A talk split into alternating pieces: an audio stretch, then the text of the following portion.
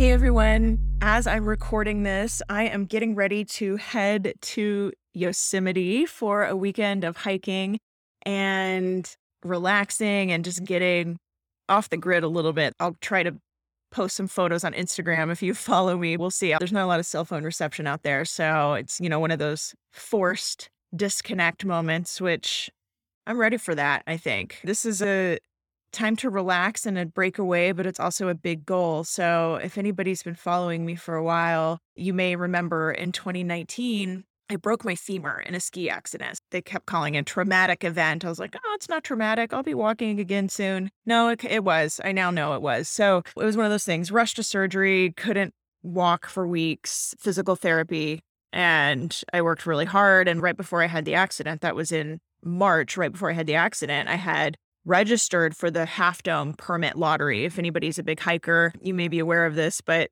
Half Dome is one of the most popular hikes, maybe in the country. I don't know. It's probably definitely the most popular at Yosemite, so much so that they now regulate how many people can do it with these permits and you have to enter this lottery system, blah, blah, blah, blah, blah. Okay, so I had entered it. When a lottery opened in March, fast forward a couple weeks, broke the leg skiing. Then fast forward a couple more weeks, they released the people who won the lottery. And sure enough, I had gotten in for August of that same year. And so I remember going to physical therapy saying, This is my recovery goal. I want to do this hike. It's like a, I think, a 14 mile hike or something like that, a lot of elevation gain. So it's strenuous.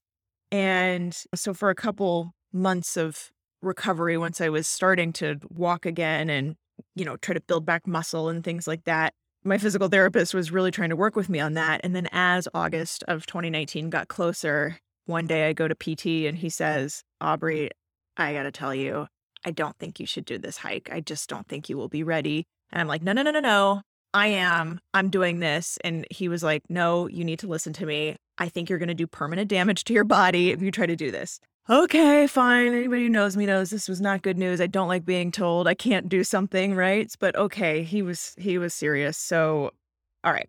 2019 it didn't happen went to Yosemite, did some other hikes. It was gorgeous, glorious, all those things. But I feel like I have unfinished business, is the point. So I'm going with my brother and some friends, and we are going because we won the permit lottery again. And uh, so we get to go on this hike. So we'll see. I can tell that physically I've come so far since 2019. I am in so much better shape and have worked really hard for that. I'm excited, but I'm also a little nervous. And combine all those things with just beautiful nature and the national parks never disappoint. They're always just so so stunningly beautiful. So put all that together and I'm I'm excited to get away, a little nervous as I said, but that's the plan. So as I'm recording this, I'm getting ready to head out and do that. So feeling pretty good.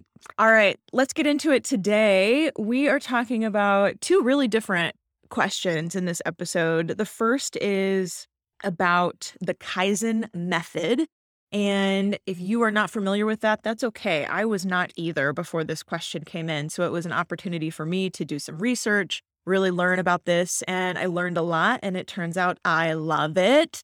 So we're going to talk about that in just a moment. And then at the very end, I have a question from a job seeker who had a, an interesting question that even though her scenario was pretty specific, the response and how to handle her concern is very broad, in my opinion. So I'm dropping that in for you all to take a listen. And with that, I think let's get to it. I'm Aubrey Bergauer, and welcome to my podcast. If we haven't met, I'm known in the arts world for being customer centric, data obsessed, and for growing revenue. The arts are my vehicle to make the change I want to see in this world, like creating places of belonging, pursuing gender and racial equality, developing high performing teams of leaders, and leveraging technology to elevate our work. In this show, I'm answering your questions on how to build the vibrant future we know is possible, both for our institutions and for ourselves as offstage administrators and leaders. To submit a question, send a voice recording to hello at aubreybergauer.com. Hi, Aubrey. It's Ricardo from uh, Stay Amazing Movement, Stay Amazing Show. And I wanted to leave you a message to see if uh, you might want to uh, do an episode on the Kaizen process, which is uh, a Japanese word meaning constant improvement. It seemed like maybe something that uh, the arts community could use as well. So hopefully you could do something on that. Okay. Hope you're doing well. All right. Hey, Ricardo. Thanks for the question. So good to hear from you. Kaizen method.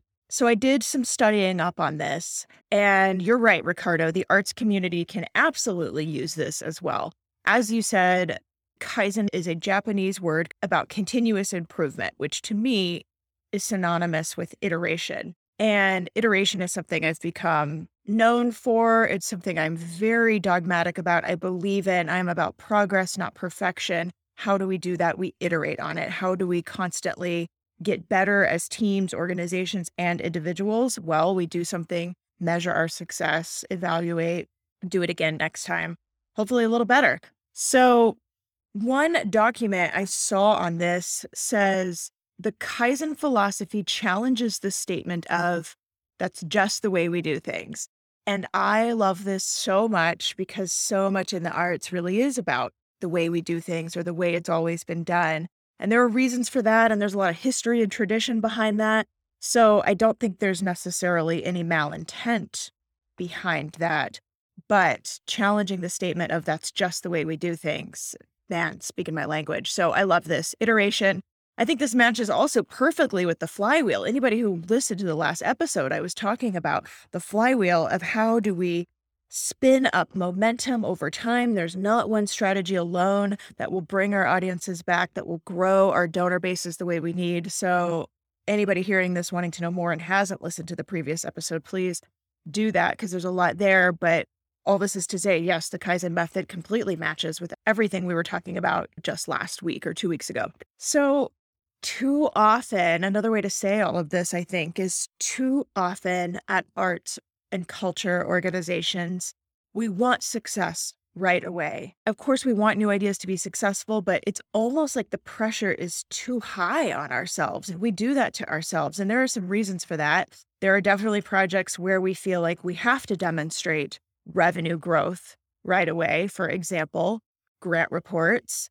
Grant reports must be framed as a success if you want a chance to get that funding again. There are a few exceptions, so I'm painting with a pretty broad brush here, but this is a real problem with the way grants are awarded, evaluated in general. And so that's one reason or one driver for this pressure of we must have success, we must demonstrate revenue growth right away and not always allow for this idea of iteration or out of the gate of, yeah, we did a few things right and we're happy with that. But also, we also see items one, two, three, four, and five where we know we could do it better next time. So let's give ourselves that chance to do it. Okay, grant reports, that's one driver of that kind of pressure.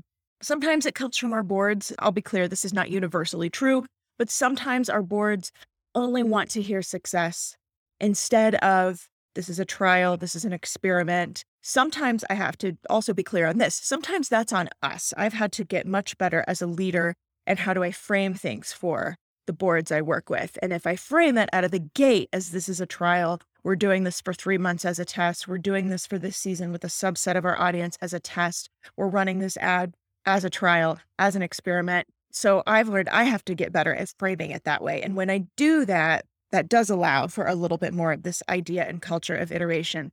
But, anyways, sometimes boards only want to hear about success instead of trials, experiments, or uh, to hear the bad news. That's not great either. We have to be willing to have those conversations. So I think some of that comes from corporate culture. You know, every quarter, corporations, especially publicly traded corporations, have to deliver earnings reports, things like that. And their pressure is greater than ours to deliver results, success, success, success. Because if not, the stock price goes down. They answer to shareholders.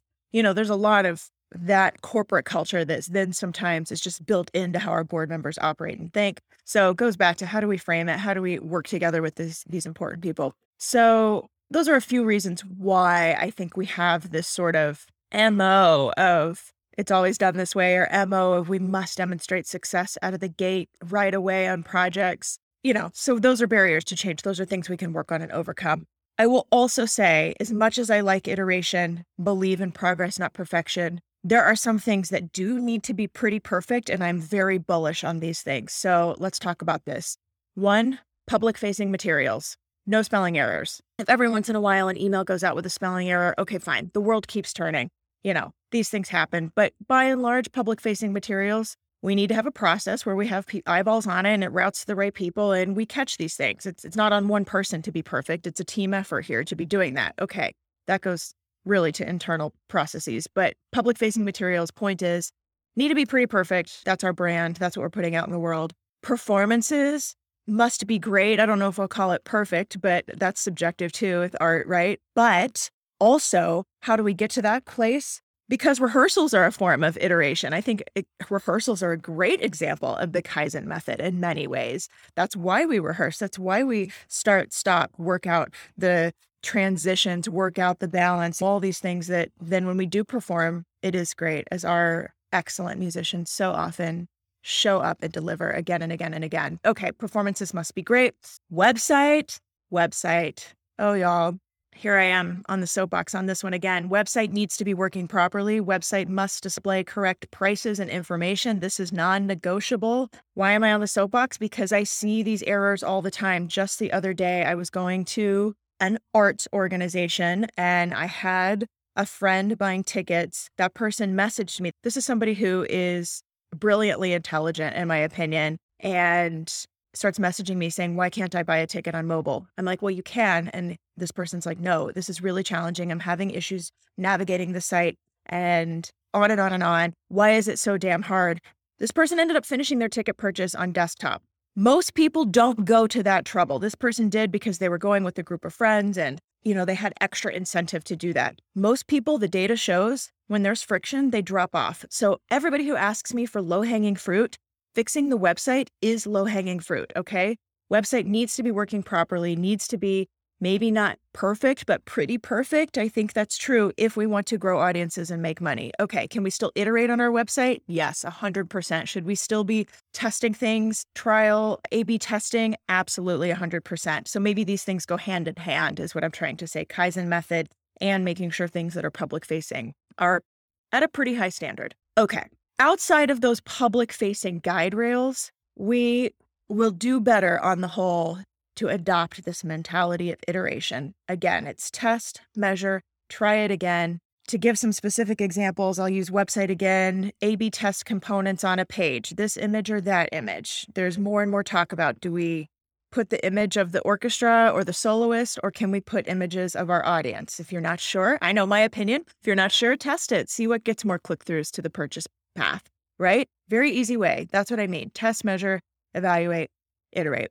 Form fields at checkout. The data shows the more information we ask for, the more people drop off. So I know this is very, very difficult for our development and fundraising teams to hear. What? You want a name, email, and credit card number? That's it? Yeah, the data shows that's going to convert more people. But try it. Can we A B test it? If you can't A B test it and don't have that ability, run it one month with all the existing field to check out name, address, state, check this box if you want that. Tell us about this. How'd you hear about us? All, you know, whatever all those form fields are, run it a month that way.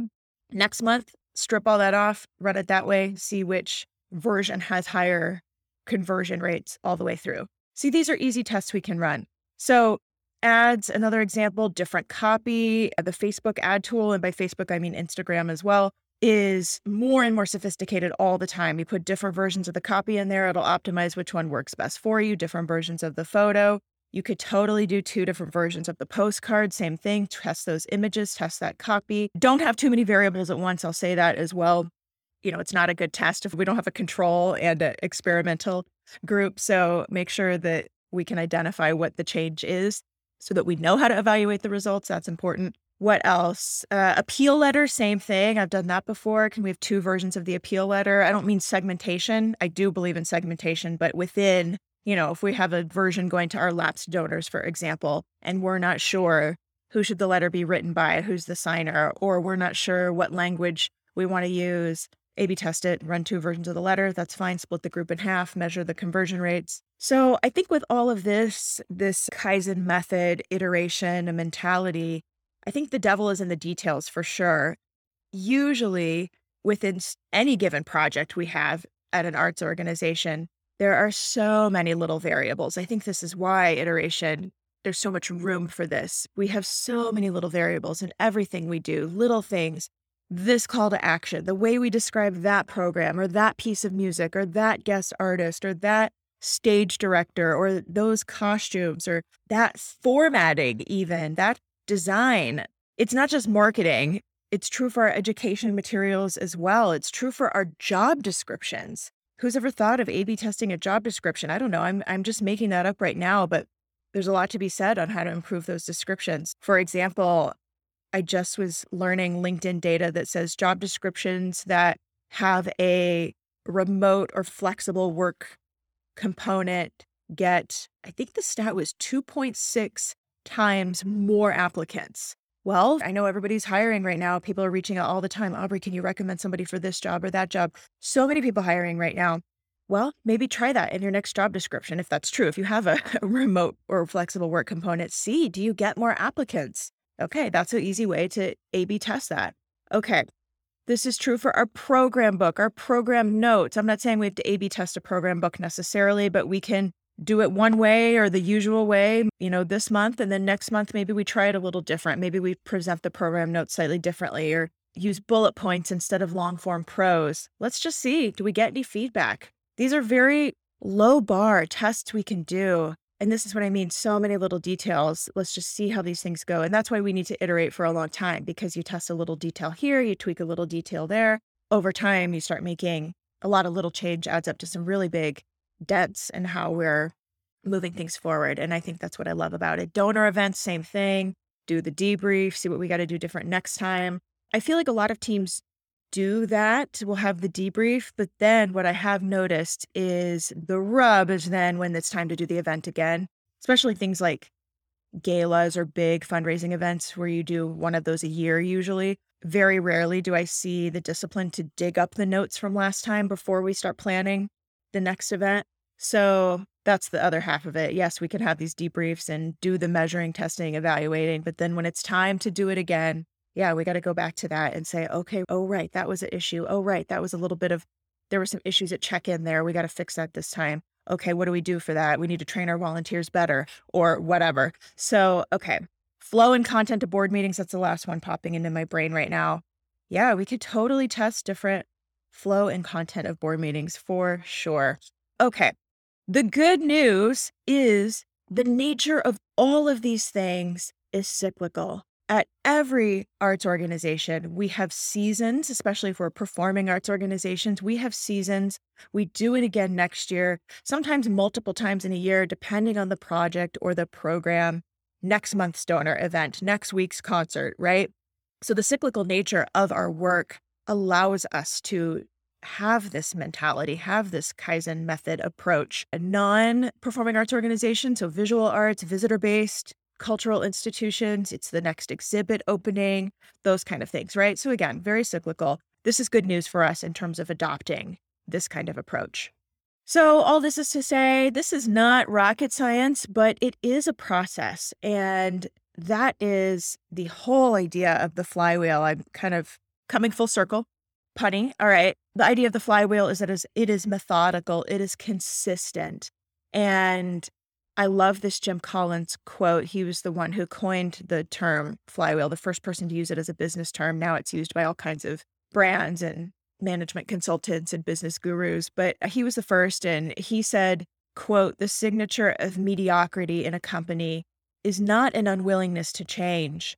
The signature of mediocrity is chronic inconsistency. So I think that this idea of we improve our quality with small incremental steps, incremental improvements, working toward being more efficient, standardizing process where there isn't, or process is erratic or inconsistent. Those things I think really do help us become less inconsistent, more consistent in what we do.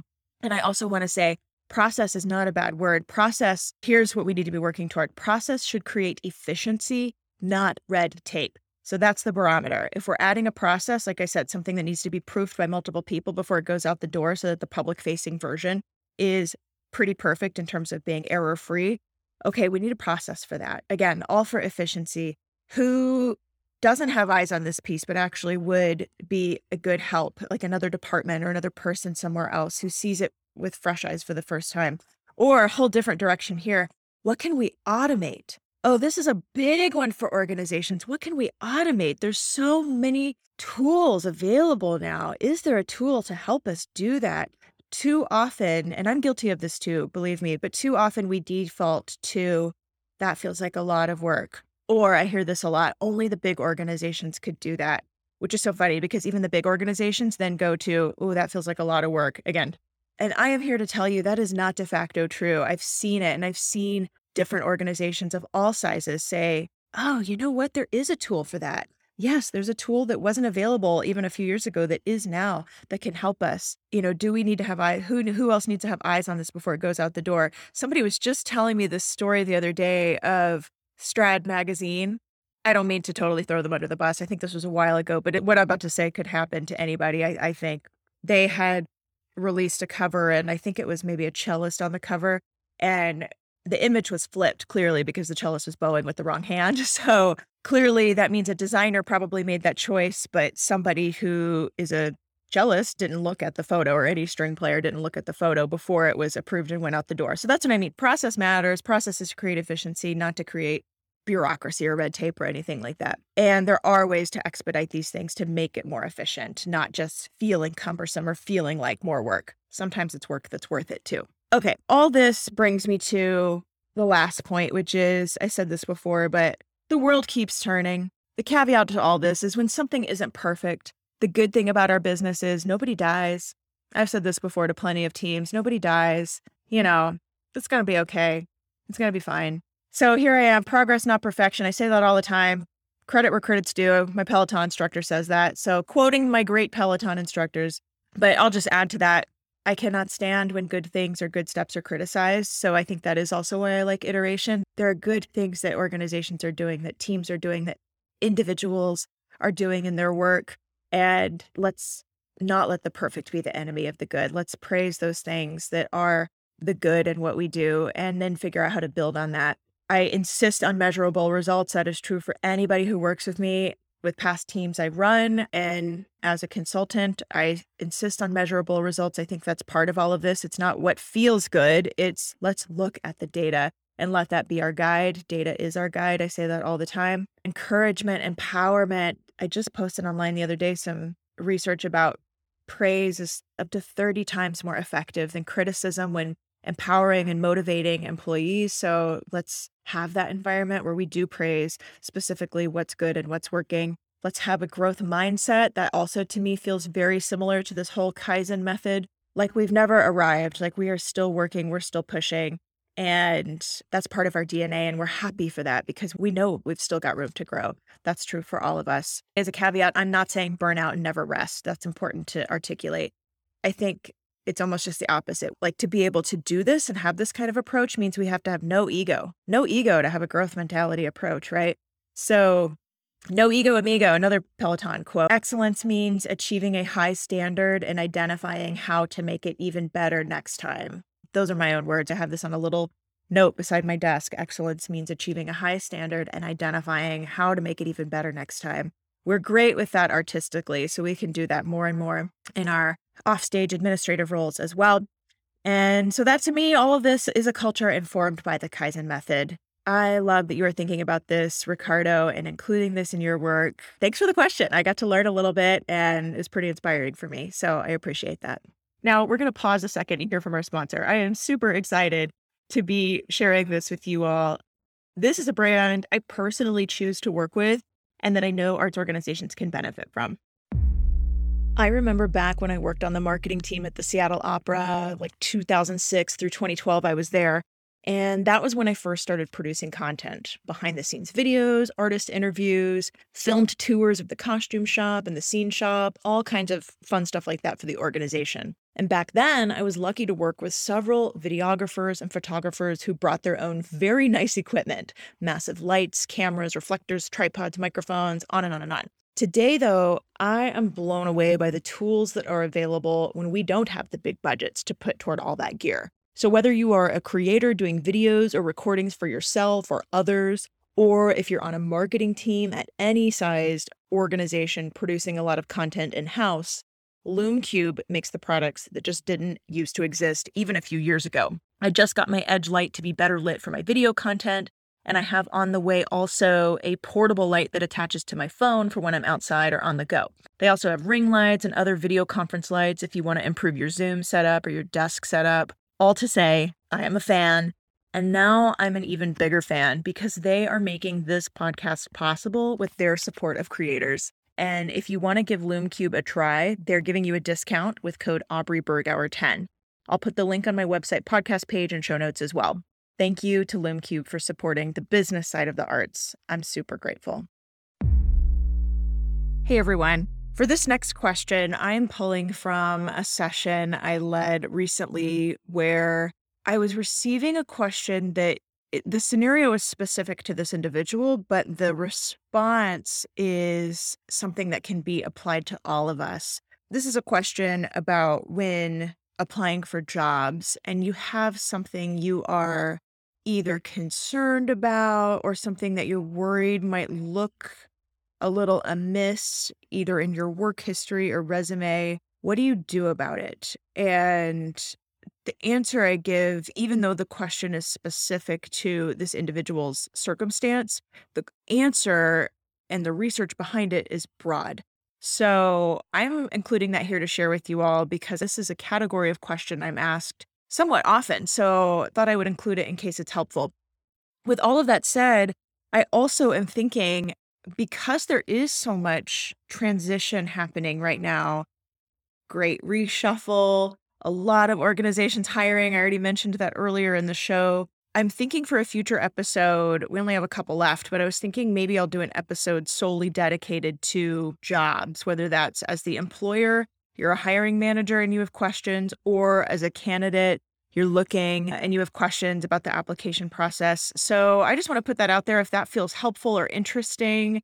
I've gotten a few questions I've received on that recently that I can drop in. And then if you all have anything else that you want specifically answered, please send me a voice recording to hello at aubreybergauer.com. And like I said, I'm, I'm thinking I'll probably do that for episode seven or eight in this season one. And then we're done with season one. So, with that, let's get to this question and then we'll wrap it up for today. Okay, so it's kind of two prong, but for my specific context, my husband is active duty military. So we move every three to five years. So I guess my primary question is how do you prove your value proposition when it's a time bound period of employment? Is the interview an appropriate time to clarify something like that and get ahead of something like that? Here's the research that's popping into my mind. This is from Adam Grant. This was on his Work Life podcast. Sometimes it is beneficial to be the first person to name the elephant in the room. So, in this case, I would say that's the elephant in the room.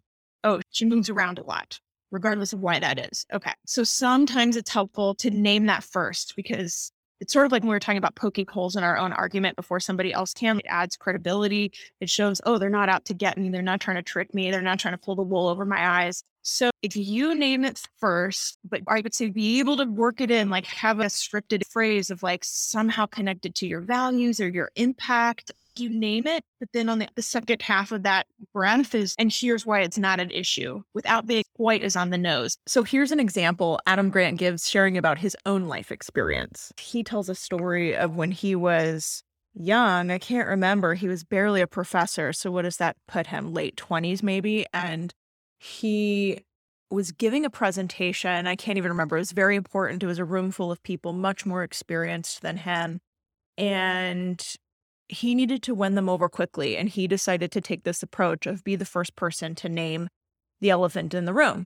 So instead of his typical beginning of the presentation, he goes right to sort of a joke. He says, Let me guess, I can read your mind. Nobody here today thought they'd be getting a lecture from a 12 year old, right?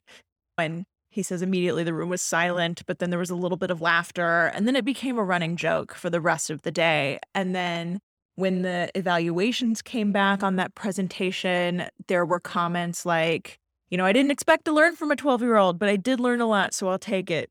Or another evaluation comment said something like, although he's junior in experience, he dealt with the content in a very interesting way. So, anyways, he named the elephant in the room. It took that ammunition away from everybody else. It kind of lowered their barrier that they would have potentially built up in their mind and they were able to receive the actual content of what he had to say without this honestly implicit bias, right? So that's the idea. Name the elephant in the room. And here are the reasons why this works. There's, there's research behind this. An early experiment on this had to do with there were some quiz show contestants. And in order for this quiz show to be received better by audiences, they were trying to figure out what to do to make the contestants likable. And the research began sort of as an accident. One day, a contestant accidentally spilled coffee on themselves. And it spurred the idea of this producer who then went on to partner with somebody to actually research this, but spurred the idea of maybe this makes them more likable. Like they had compassion for that person in the moment. And so that was the impetus for this research. So fast forward to the end, and really the takeaway, the quantifiable takeaway was that once you've established competence, this is important. So you're establishing your competence in an interview situation. And when you make a small mistake, like spilling coffee on yourself, or in this case, the way the research bore out was if you name something about yourself that could be perceived as imperfect, Adam Grant was young at the time. You've moved around more than what some people might think is quote unquote normal. You know, you name these things, and what it does is it makes you more human. And therefore, that's what makes us more likable in these instances. And I'll also say it's vulnerable, right? But to go there and to say something that could be perceived as vulnerable about ourselves is actually a strength. And then there's all kinds of other benefits of that. You are then displaying confidence because you've been able to reveal something about yourself. And it's interesting because when you've established your competence and then added this vulnerability, confidence, humanity element, that then actually becomes a very strong combination, especially in a setting where there's a power dynamic like Adam Grant giving a presentation, like you in an interview situation. So that's the research that's coming to mind on all of this. I really hope it's helpful, and I wish you all the best of luck. That's all for today, folks. Thanks so much for listening, and keep up with more content like this by following me on LinkedIn, Instagram, or Twitter at Aubrey Bergauer. Definitely hit that follow button to subscribe to this podcast. And I have one more favor to ask. If you liked what you heard here, will you please leave a review and rating? I've learned it really does make a huge difference, and I'd be so grateful for your help and support in that. Thanks again. See you next time on the Offstage Mic. The Offstage Mic was produced by me, Aubrey Bergauer, and made possible by Descript. I used Descript to record, edit, set audio levels, and make the trailer, as well as the video teasers on social media. I couldn't have done it without them, and I recommend any marketing team or individual creator should definitely use this tool too. Thanks again to Descript for making this project and many others I've done possible. This is a production of Changing the Narrative.